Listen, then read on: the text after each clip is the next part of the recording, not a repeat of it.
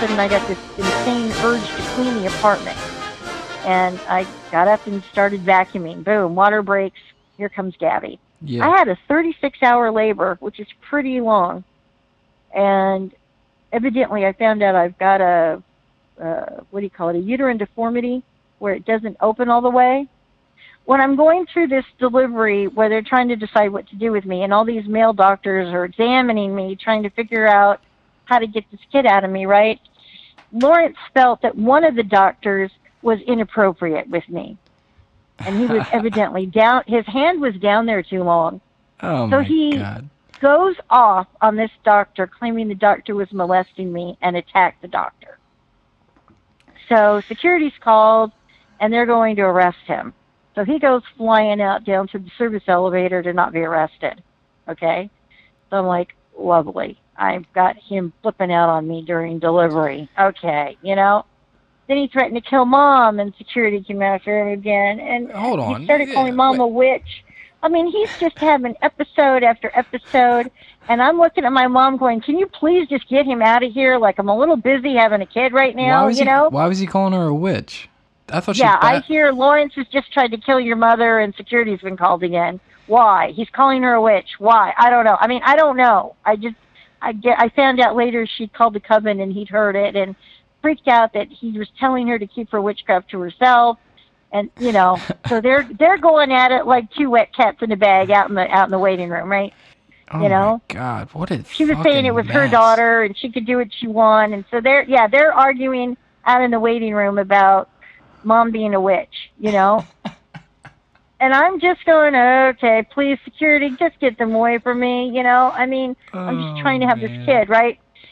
Yeah. So it was a three ring circus, but I, I will say this because like after 36 hours, she just wasn't coming out, and they're of course trying to talk me into C-section. Now I've heard with C-sections they put you on morphine. I'm a recovering addict. I don't want to be on morphine after a C-section, so I'm fighting them every inch of the way, saying there's got to be some way you can deliver this kid without a C-section. And finally, I finally made a deal with him. I said, "You get a female doctor in here who tells me that there's no alternative for this other than a C-section, and I'll agree to it." And they said, "Get a female doctor." You know, so they bring in this this. I think she was Persian. Little Persian doctor comes in. She goes, "There's another alternative." I'm like, "I'm all ears."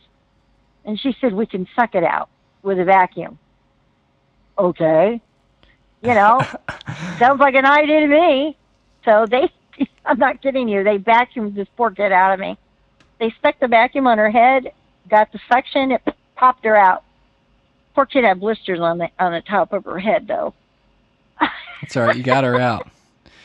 we got her out, and it was pretty rough. They had to cut me up pretty bad to get her out too that way, but I didn't care as long as they weren't. I just didn't want a C-section and all that morphine they were talking about, you know.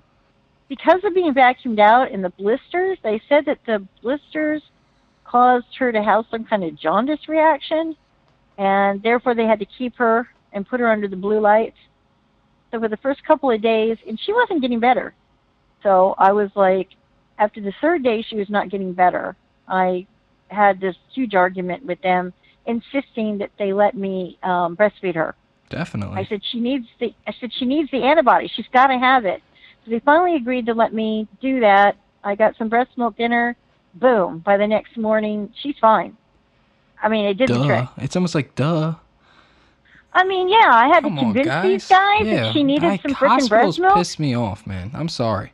It's unbelievable. I mean, you should have seen how amazed they were. Like, oh wow, at work, look at her numbers. They've gone straight down. no shit. Doctor. Oh man. okay. yeah. So you bring her home. we bring her home, like yeah, and then yeah. so we get home from the hospital, and he goes, "Your mother's not coming in this house." What? You know? He goes, "I'm not letting that witch near the baby," and he just went into, "Oh, here we go. I'm going to get locked in the house again," you know, and and that's when I said, "Look," I said, "I I can't take this anymore. I appreciate you're on your medication now." Then he confesses that he stopped taking his medication a week ago, and I'm going, "Okay, that explains a lot." I'm like, can you just take your medication? I went with him to the, I said, I'm going to go with you to your next neurologist appointment because I said, I don't understand why everything's at stake here. I am ready to leave you and take your baby, and you can't take your fucking pills. You know, I mean, I, I need to go talk to your doctor and find out more about what's going on. He wanted to talk to me alone. Calls me in the office and he goes, If I were you, I'd pack your shit and head for the hills. and I'm like, Uh, why? I could You have know- told you that. And he said, he said, this guy's been doing drugs since he was 11. He's been drinking since he was eight. He said, he's got brain damage. You know, all the speed that he did, you know, in the 70s, he said, this guy's got brain damage. You know, and he said, he said, this brain damage occurred while his brain was developing as a child. He said, He's never going to recover from this. And I'm going, so what are you telling me? He said, no amount of lithium. Is, he said he won't take the medication. He said, I promise you, he will not take the medication for longer than 30 days straight. And he goes, here's what your problem is. He said, it's not when he's on the medication. He said, that's fine. He said, but when he comes off the medication, that's when he's capable of anything. And he goes, let me tell you a story about what these bipolars do with brain damage when they're coming off their medication. He said, he is perfectly capable of coming off the medication and going into an episode where he kills the baby, he kills you, and then he has no memory of it afterwards. And he said he's perfectly capable of that. And he said, just leave. And he goes, and if you don't leave, he will hurt you. And then I went to a payphone and said, I'm leaving. Of course, calls me every name in the book, hang up the phone. And, you know, because after I had Gabby, and I realized that the the takeover had happened and everybody was shutting me out. I really did. I pretty much pulled out of NA and focused on Sex Workers Anonymous at that point. I realized there's nothing I could do about Good. NA at that point. Just focus on my own shit. Good. So- Good for you.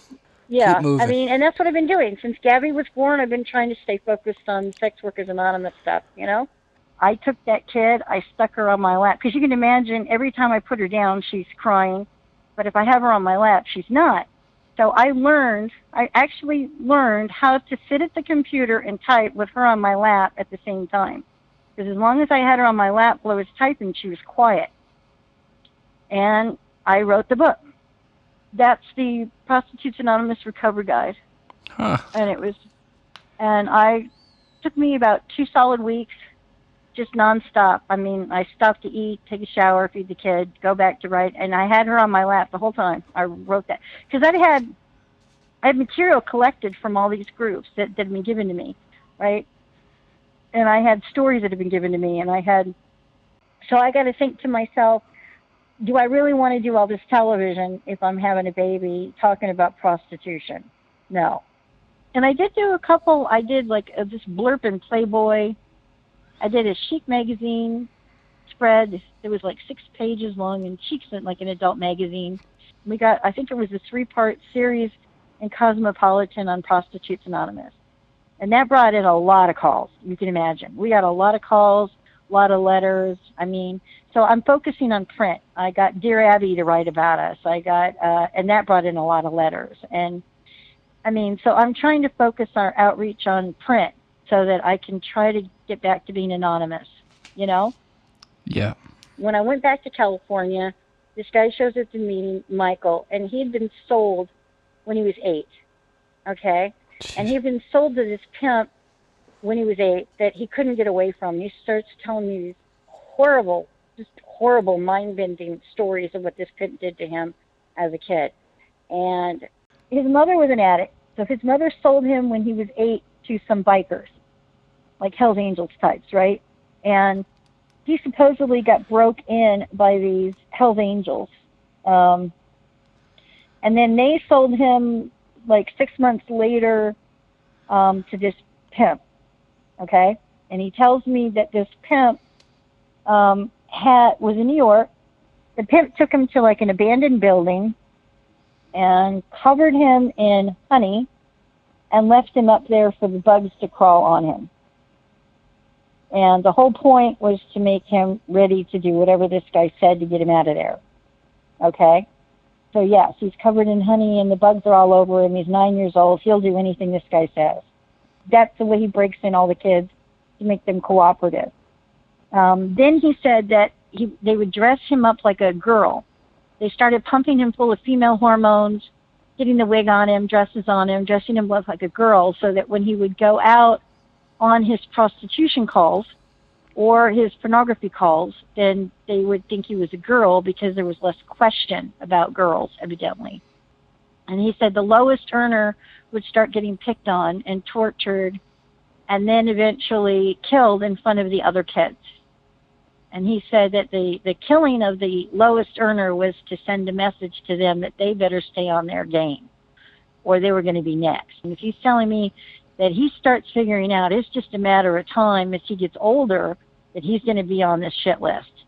You know, as he gets older, he starts going through the hormonal changes when he got about 13 you know, that's when they start developing, you know, male characteristics. Um, he became a liability.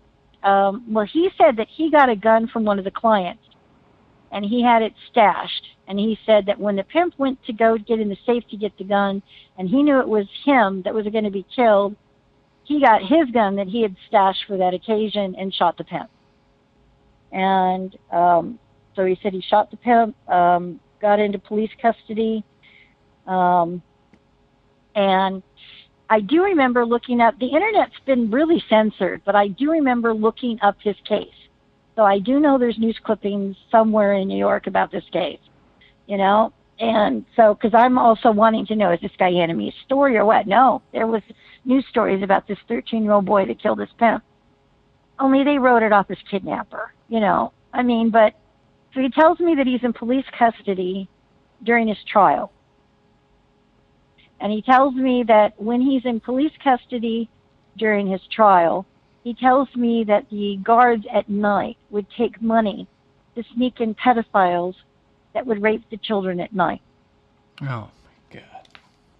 Yeah. And he said that he knew he was not going to survive long in police custody for that reason, you know, because he's like, they're bringing in these pedophiles at night that are just raping these children and no one's believing them because they're in police custody. What do you mean you got raped at night? You're crazy. And then they load him on more medication. So he's like, you know, he can see that he's not going to survive this, so he runs away. He's 13 years old. What the fuck is he going to do? So his clients have been senators and politicians and businessmen. He's just been seeing children sold out of police custody. You know, he doesn't trust anybody. Um, he says that, you know, they found him and they gave him back to the social worker. So it, when the social worker was supposed to put him into the group home, that instead she got paid off to make it look like he'd run away and he got sold to another pimp. So he tells me he's now back in the same network that he had just tried to get out of. He starts telling me the story. His story is that these pimps of children have a network all across the United States. And so just because he killed his pimp didn't mean that the network was done with him yet. Now, I'm not sure whether this guy's tripping or not, you know, and he's not the only one, by the way. There was another guy named David who had come out of the same family that Michael had come out of that also had found us. So he's basically in the same network, also recovering. So I'm hearing the same story out of David that I'm hearing out of Michael. But here's Mike's story, and it, and I, I really, I, I adore Mike. He was like a brother to me because, well, he starts telling me that all these pimps in New York that he's aware of are taking the money that they're getting from child sales, child sex trafficking, and it's going into Sony.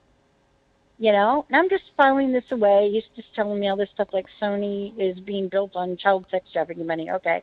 You oh know? oh but he's telling me about how when you get to be an adult they put you into management. And like i said he's he's claiming to me that the money is being laundered through sony records and sony entertainment et cetera. this is how they're like taking all the money from all these operations and they're laundering it through sony oh my and god he's That's telling me that he and I'm like, how do you know it's Sony? He goes, I see the guy take the money into Sony every week. I'm like, oh, okay.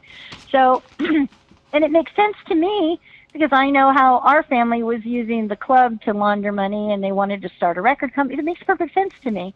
What a great way to launder this money, right? Because remember, Tina told me about being sold at eight years old. Mike is telling me about being sold at eight years old. I mean, there's obviously something going on here, right? This is it. I'm hearing Mike's story and Tina's. I'm hearing all the same story out of unrelated people. This obviously is real. And my mom had even heard stories about.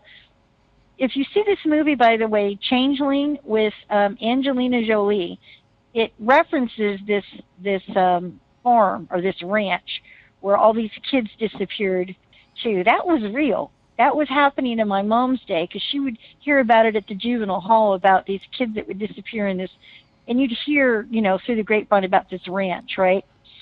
And the kids were used in child porn and snuff films and, you know, that kind of thing. So, I mean, this is a very real network. Because I remember in Changeling, they talked about, um, I thought it was important in the movie, not just the ranch, but this whole system that LA had back then, where they still do this today, where if you buck the LAPD, they will stick you in the nut ward. They will they will uh, get you arrested. They'll take your kids away. I mean, it talks about this network in that film. Show how far back this goes because this is still happening today. You buck LAPD, you're gonna hit this goon squad, whatever you want. There was some name they called it. This network of cops connected up with LAPD and the mental health system and the courts.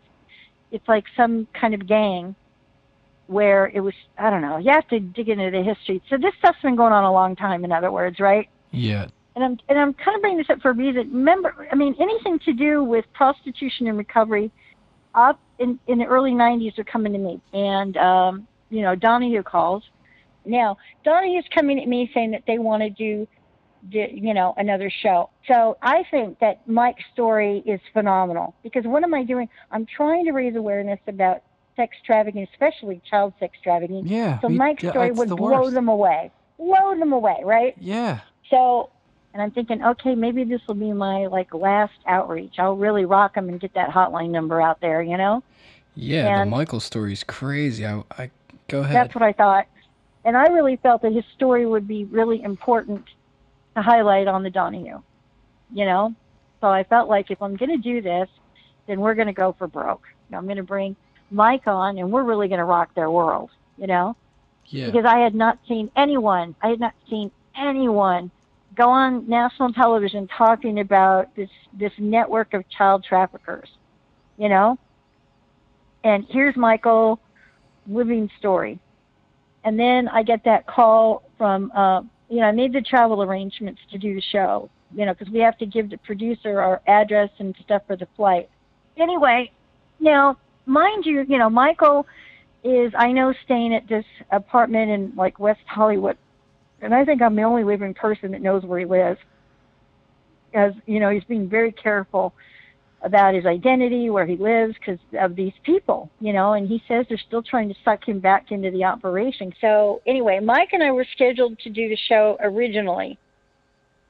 And then I figured, okay, well, it'll be my last hurrah, and I'll get the promotion out for the hotline, right? And then, I mean, like a couple of hours before the flight, I get a call from the ER. Michael's in the ER. So, go over to ER. Michael's just been had the total living shit beat out of him. I mean, he's just two black eyes, broken nose, the whole shebang. He's he's beaten to a bloody pulp. Now, the only people that knew where he lived, the only people that knew where he lived, was the producer from the show that arranged his flight from LA out to New York. And the guys that came and beat him up, he said that they had told him, "You're not getting on that plane." He could have told me anybody beat him up, right? He said no they don't you know they they told me don't do the show. But he was so beaten up he couldn't have made the plane anyway. So i just like i'm not happy you know. Now that's honestly that's why the last show i ever did. Because in my mind if these shows are being used to get information on our members like this you know what i mean? If then i'm not doing it you know? And that's why you don't see any more of my talk shows after 92 but I've later learned about the connection between Sony and NBC, and NBC was the studio where it was being filmed. So all I know is, you know, I get a call the night before. We're supposed to be on the plane in the morning, and I've got to go see Mike in the ER. He's just been beat to a bloody pulp. And he's telling me that he got a visit, and they told him not to get on that plane. And I'm like, I, I'm like, I'm speechless because I'm like, how do they even know? Again, this is pre cell phone, pre internet, pre, you know, how do they know? You know, I mean, this was not long I mean, he didn't live long after Donahue. Really didn't, because he. Fa- I think he found out he had cancer maybe a month later, because he said the doctor said that all the hormones they put him on as a child were just so massive it just fucked up his body. You know, um, so he had some kind of cancer related to the female hormones that they had him on. Evidently, they were cheap female hormones too. And he didn't live long.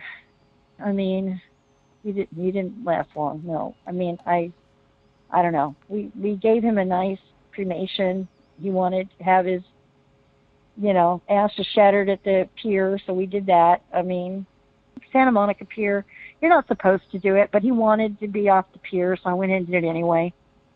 You know, he didn't have any family. I was like the closest thing to family he had, so I took care of things when he died. So he was dead before he was thirty. Damn it, man yeah, these are the people that I'm that I'm trying to work with in this program, though. You know, I mean that you can see why to me it's important. Where else would Michael have gone? No, I mean I yeah. I I I, uh, I salute you, Jody, because this. I mean not just that. I mean just just so much.